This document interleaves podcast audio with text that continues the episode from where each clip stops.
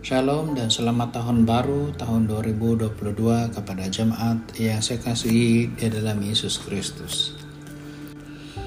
Pada kesempatan ini, saya ingin mendorong kita supaya tetap fokus kepada Yesus, sebab Dia adalah segala-galanya bagi kita.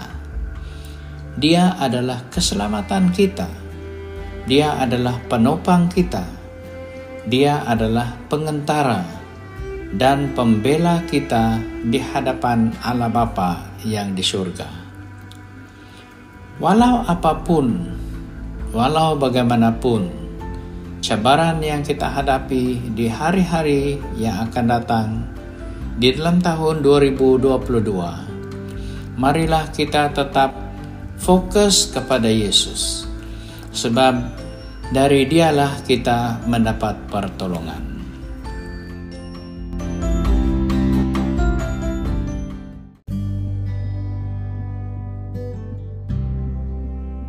Shalom dan selamat pagi kepada kita semua Jemaat Tuhan BM Lutong Baru.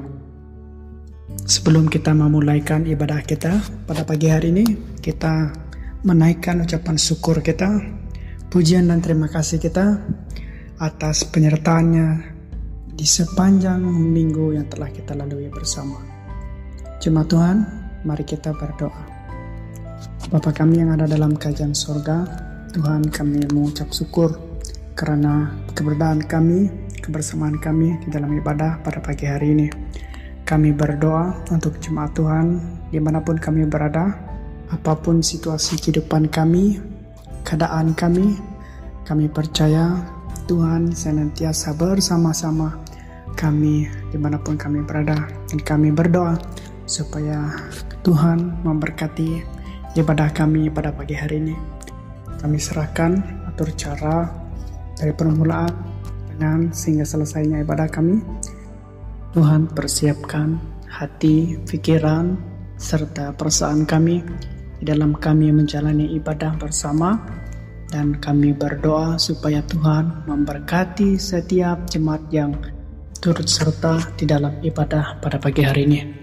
Dan kami berdoa biarlah kami diberkati lewat daripada pujian penyembahan kami, firman Tuhan, dan biarlah kami mengalami lawatan secara pribadi pada pagi hari ini. Ini doa dan ucapan syukur kami. Kami mulaikan ibadah kami di dalam nama Tuhan Yesus Kristus. Kami sudah berdoa dan mengucap syukur. Amin. Terima kasih dan selamat beribadah.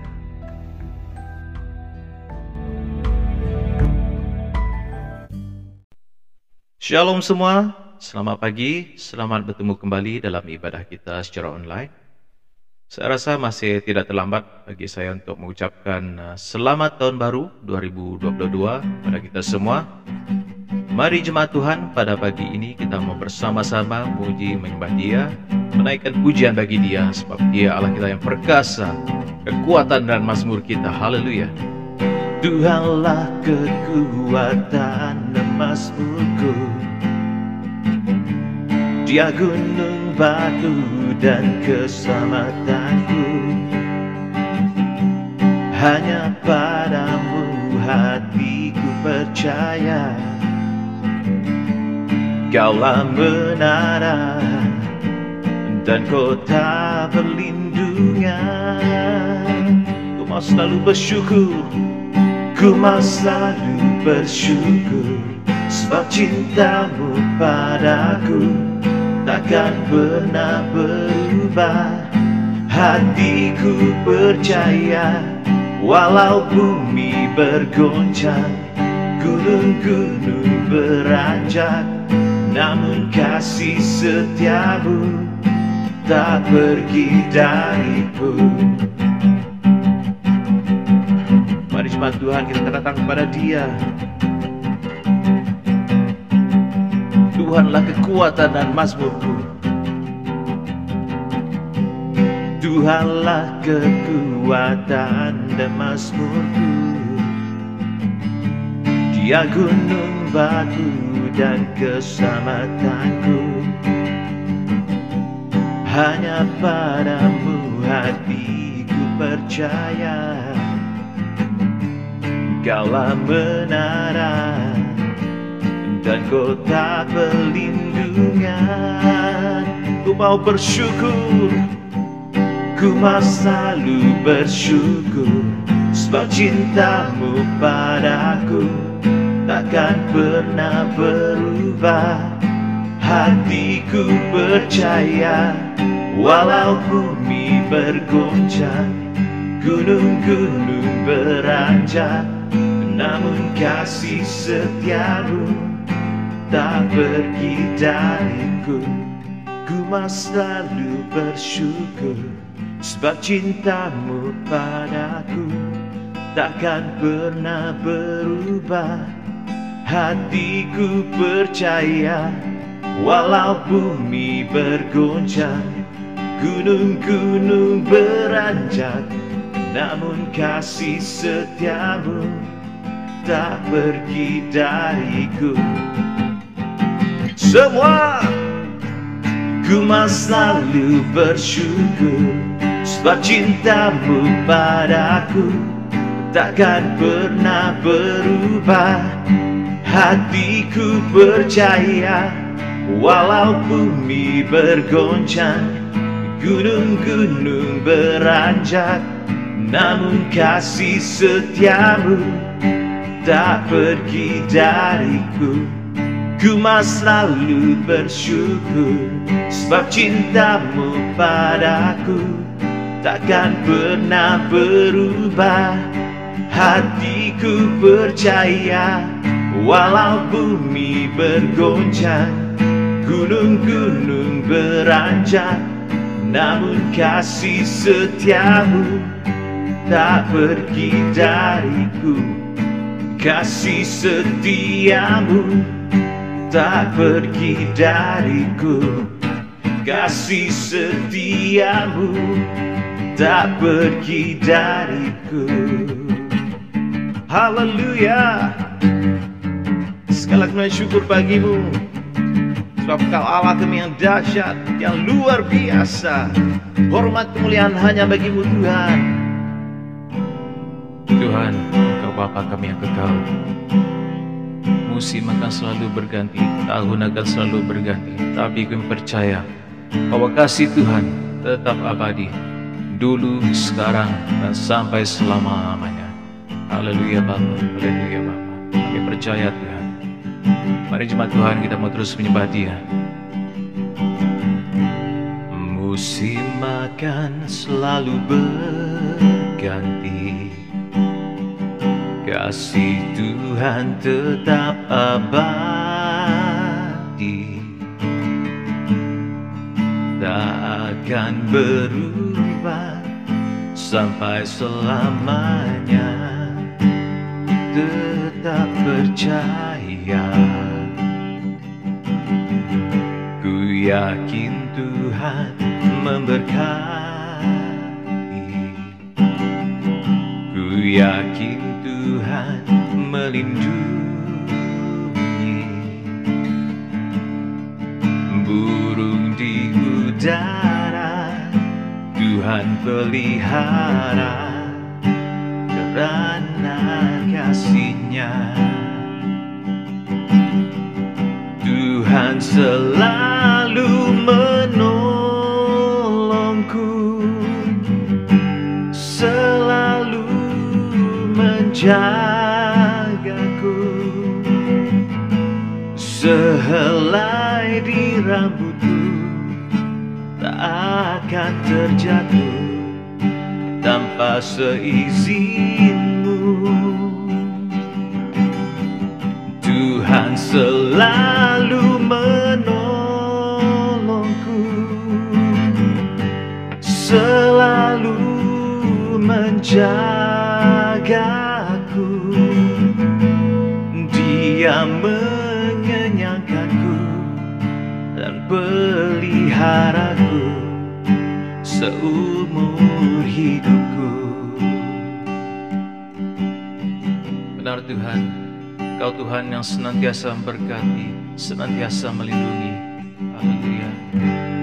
Musim akan selalu berganti, Kasih Tuhan tetap abadi,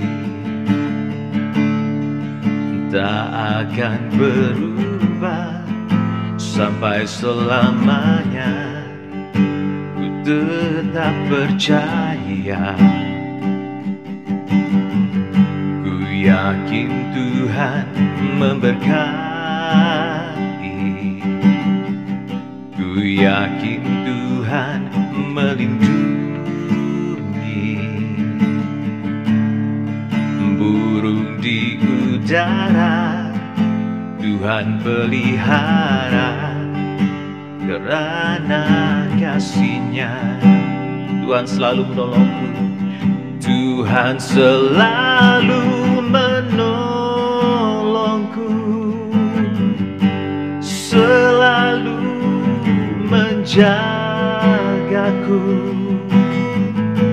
sehelai di rambutku tak akan terjatuh tanpa seizinmu.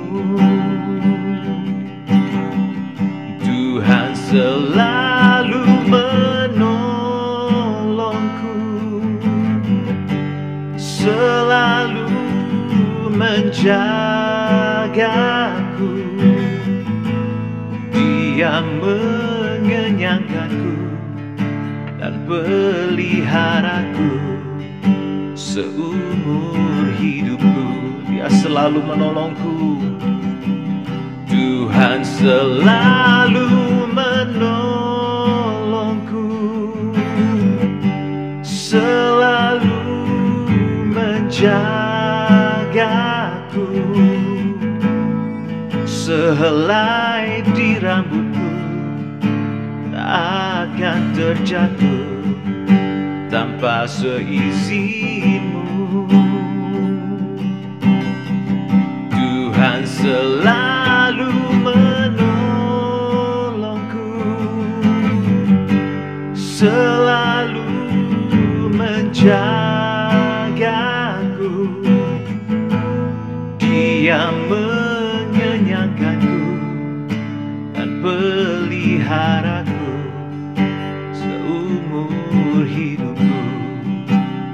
Dia mengenyangkanku, Dia mengenyangkanku dan peliharaku seumur hidupku.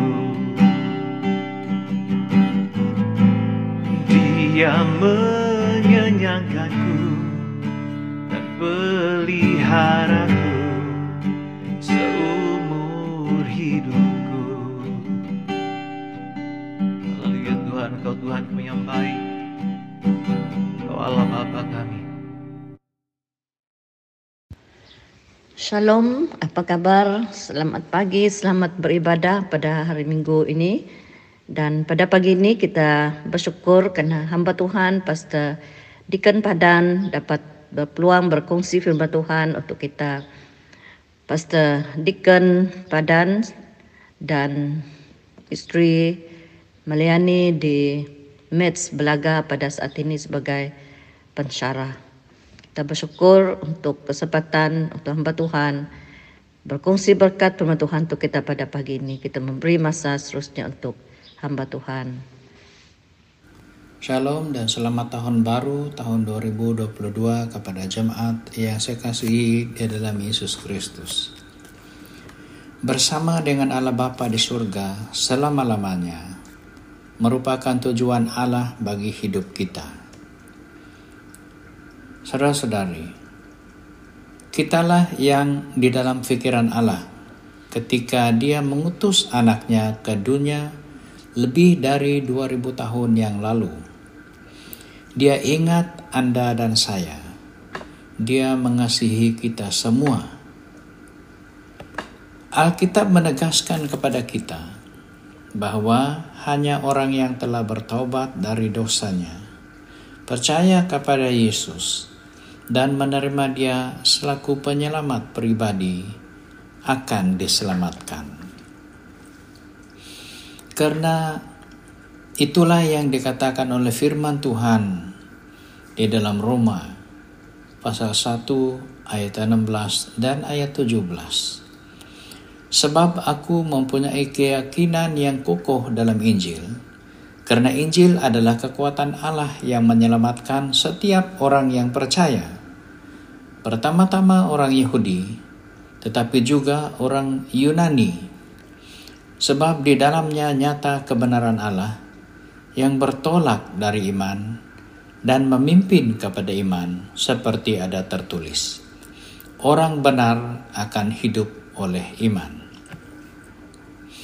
Bagi kita yang telah beriman kepada Tuhan Yesus, kepada Injil, kita pasti sudah diselamatkan. Puji Tuhan, haleluya. Tema firman Tuhan yang saya kongsikan kepada kita pada hari ini yaitu fokus pada Yesus. Pada kesempatan ini saya ingin mendorong kita supaya tetap fokus kepada Yesus, sebab Dia adalah segala-galanya bagi kita. Dia adalah keselamatan kita. Dia adalah penopang kita.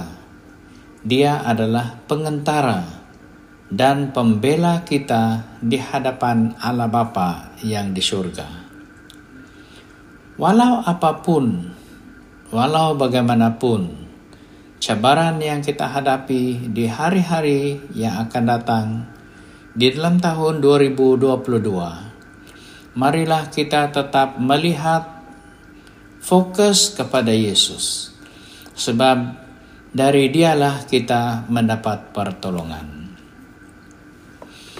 Ibrani pasal 12 ayat 1 dan ayat 3 menasihat kita supaya kita tetap melihat tertuju kepada Yesus.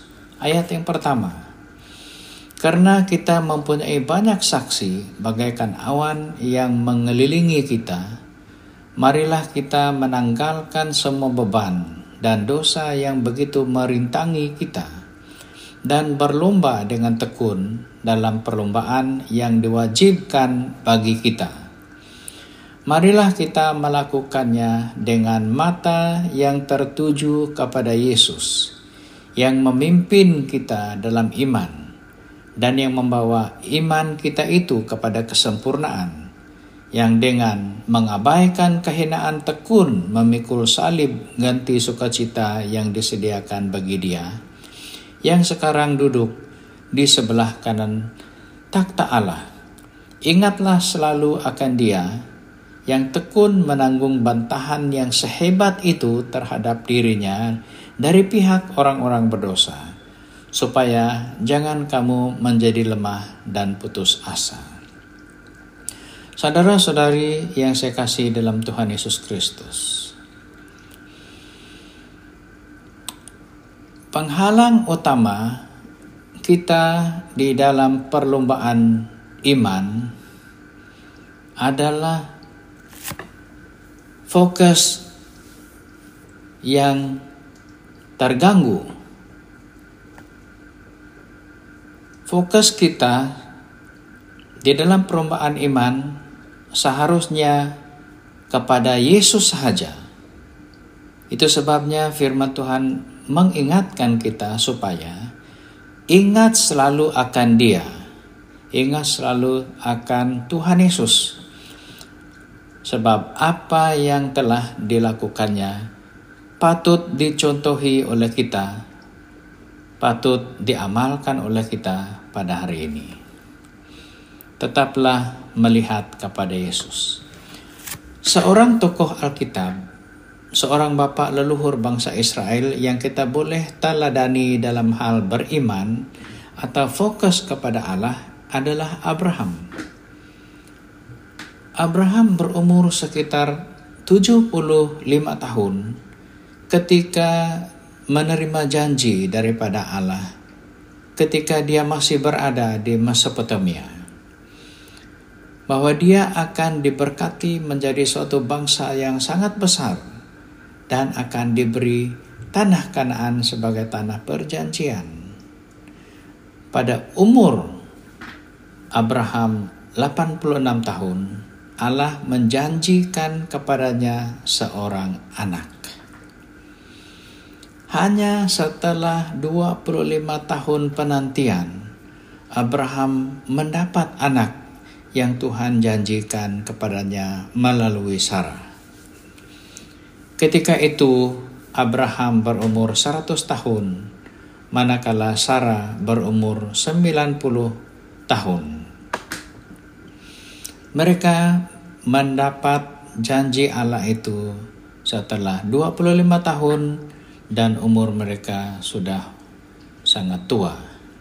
Tetapi janji Allah digenapinya kepada Abraham sesuai yang dijanjikan oleh Allah kepadanya 25 tahun yang lalu. Allah mengikat perjanjian dengan Abraham pada umur 99 tahun bahwa Dia akan memberkati Abraham dengan keturunan yang sangat banyak.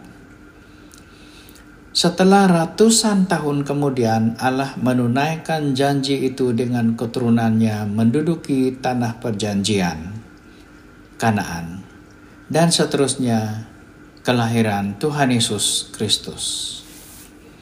Saudara-saudari dalam Yesus Kristus, sama seperti Abraham, jangan sekali-kali kita meragui janji Tuhan kepada kita. Apa yang dijanjikan Tuhan di dalam Alkitab, firman-Nya, Tuhan tetap setia kepada semua janji-janjinya itu. Dia pasti akan menggenapinya. Raja Daud berkata bahwa Allah adalah gembala bagi kita. Kalau Tuhan pernah berjanji akan memelihara kita karena Dia adalah gembala kita, pasti Dia akan memelihara kita. Kalau Tuhan pernah berjanji untuk menyertai kita semasa perjalanan dalam lembah kekelaman yang menakutkan, pasti Dia akan bersama dengan kita. Kalau Tuhan pernah berjanji untuk menjemput kita, untuk tinggal bersama dengan Dia, Dia pasti akan datang menjemput kita pada waktu yang ditetapkan Allah Bapa di surga. Keadaan tahun-tahun kini semakin mencabar dan menggelisahkan. Kita tidak mampu meramal atau mengantisipasi apa yang bakal datang dalam hidup kita. Tetapi kita harus tenang supaya kita tetap berdoa, supaya kita dapat berdoa. Di dalam 1 Petrus pasal 4 ayat 7, firman Tuhan berkata, "Kesudahan segala sesuatu sudah dekat. Karena itu kuasailah dirimu dan jadilah tenang supaya kamu dapat berdoa." Berdoa boleh dilakukan pada bila-bila masa, di mana-mana sahaja. Karena itu, jadilah tenang, ambil masa untuk berdoa. Kolose pasal 2 ayat 7 menasihati, "Kamu telah menerima Kristus Yesus, Tuhan kita. Karena itu, hendaklah hidupmu tetap di dalam Dia. Hendaklah kamu berakar di dalam Dia dan dibangun di atas Dia. Hendaklah kamu bertambah teguh dalam iman yang telah diajarkan kepadamu, dan hendaklah hatimu melimpah dengan syukur." Membaca firman Tuhan membuat kita bertumbuh dan kuat. Berdoa kepada Tuhan membuat kita beriman dan yakin. Memuji Tuhan membuat kita tenang dan damai sejahtera.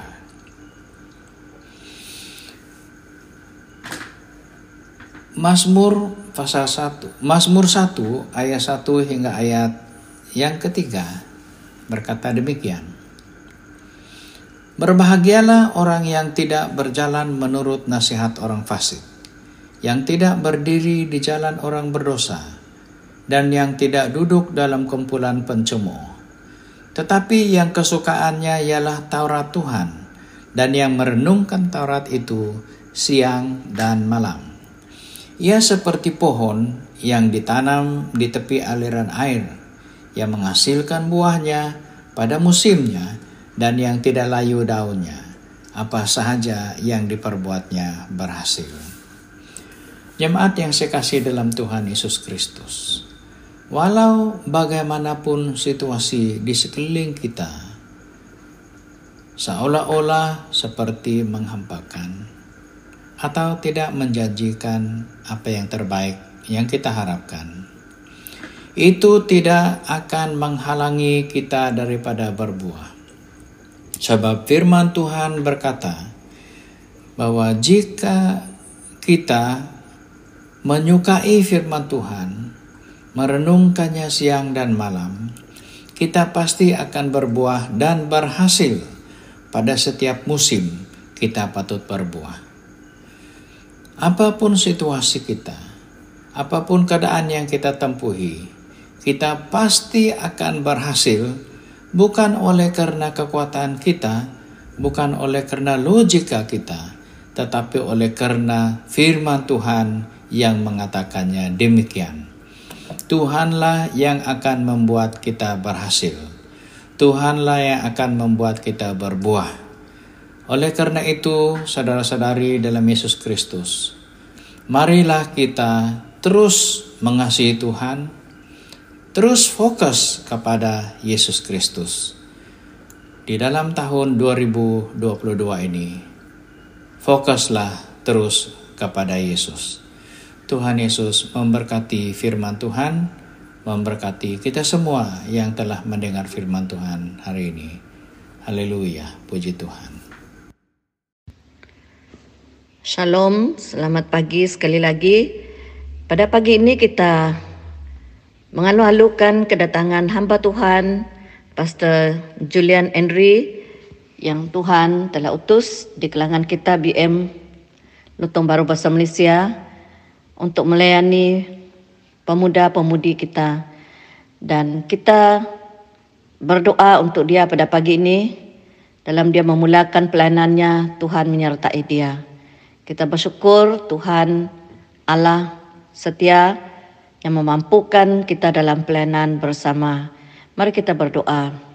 Bapa di dalam syurga, kami datang menghadap hadirat-Mu pada saat ini, pada pagi ini, mengangkatkan anak kami, Pastor Julian Andre, yang mulai melayani di tengah umat Tuhan, keluarga besar kami di BM Lutong Baru Bahasa Malaysia, khususnya di tengah pemuda-pemudi, anak-anak muda kami Tuhan. Dan kami berdoa menyerahkan dia ke dalam tangan-Mu yang Bapa, Engkau Gembala yang agung, menggembalakan dia, memimpin dia, mengurapi dia, memberi dia hikmat dan kemampuan dalam pelayanan ini Tuhan. Kami berdoa dia akan terus dipakai menjadi saluran berkat-Mu Tuhan, saluran kasih-Mu Tuhan di tengah anak-anak muda kami Tuhan.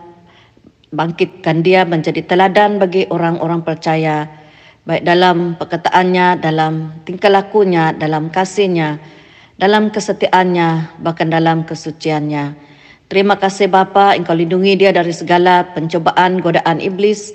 Dan Tuhanlah melengkapi dia, Tuhan, dengan hikmat dan kemahiran yang daripada Engkau Tuhan, dalam dia melaksanakan tanggungjawabnya, panggilan-Mu Tuhan ke atas hidupnya.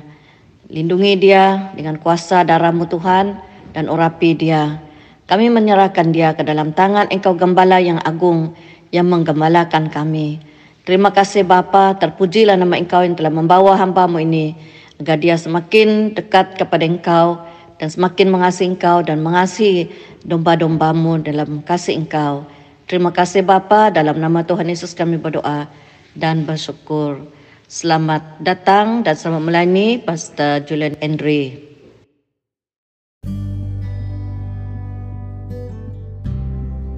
Shalom, terima kasih atas firman Tuhan yang sudah kita dengar, yang cukup memberikan dorongan kepada kita, dan selamat tahun baru kepada semua jemaat. Mari kita berdoa, saya pimpin kita di dalam doa. Tuhan, terima kasih, kami bersyukur oleh karena kami dapat hadir di dalam kebaktian pada hari ini, dan Engkau telah memimpin kami dalam kebaktian kami dari mula sampai selesainya kebaktian kami pada pagi ini, dan juga firman Tuhan yang sudah kami dengar yang cukup memberikan dorongan bagi kami Terima kasih kepada pastor yang telah bawa firman Tuhan untuk kita pada pagi ini. Dan kami juga mendoakan Tuhan untuk tahun yang baru ini, agar Tuhan terus memberikan kami semangat yang baru, memberkati setiap keluarga kami di tahun yang baru ini, agar kami sama-sama mencari Tuhan, kuat di dalam Engkau. Kami juga berdoa bagi anak sekolah yang baru pergi bersekolah pada minggu ini. Tuhan terus memelihara, terus menjaga mereka. Begitu juga yang sambung sekolah ke IPT, Tuhan juga yang akan menyertai. Baik yang akan bercuti juga Tuhan yang akan memimpin setiap anak-anak kami. Kami juga berdoa bagi warga emas kami yang sakit ataupun yang di rumah, Tuhan yang memberikan kesembuhan, yang menyertai mereka, memberikan mereka penghiburan, bersama dengan mereka dalam setiap saat yang mereka alami. Walaupun dalam kelemahan tubuh, Tuhan terus pelihara. Begitu juga yang bekerja jauh dan di kawasan luar negara ataupun dimanapun, dan juga di kawasan terdekat, di bagian bandar-bandar, di kampung-kampung, Tuhan yang memimpin setiap jemaat dimanapun kami pergi pada minggu-minggu yang mendatang ini. Tuhan menyertai kami, membungkusi kami dengan kuasa darah-Mu. Dan Tuhan, kami terus meminta supaya Tuhan memberikan kami satu dorongan yang kuat lagi untuk kami terus mencari Tuhan dalam hidup kami di tahun yang baru ini. Biarlah kami ada semangat yang baru, yang kuat untuk mencari Tuhan lebih lagi. Terima kasih Tuhan, kami bersyukur kerana Engkau hadir di dalam kebaktian kami pada pagi ini. Terpujilah nama-Mu Tuhan, kami mengucapkan syukur atas semuanya. Di dalam nama Tuhan Yesus kami berdoa, amin.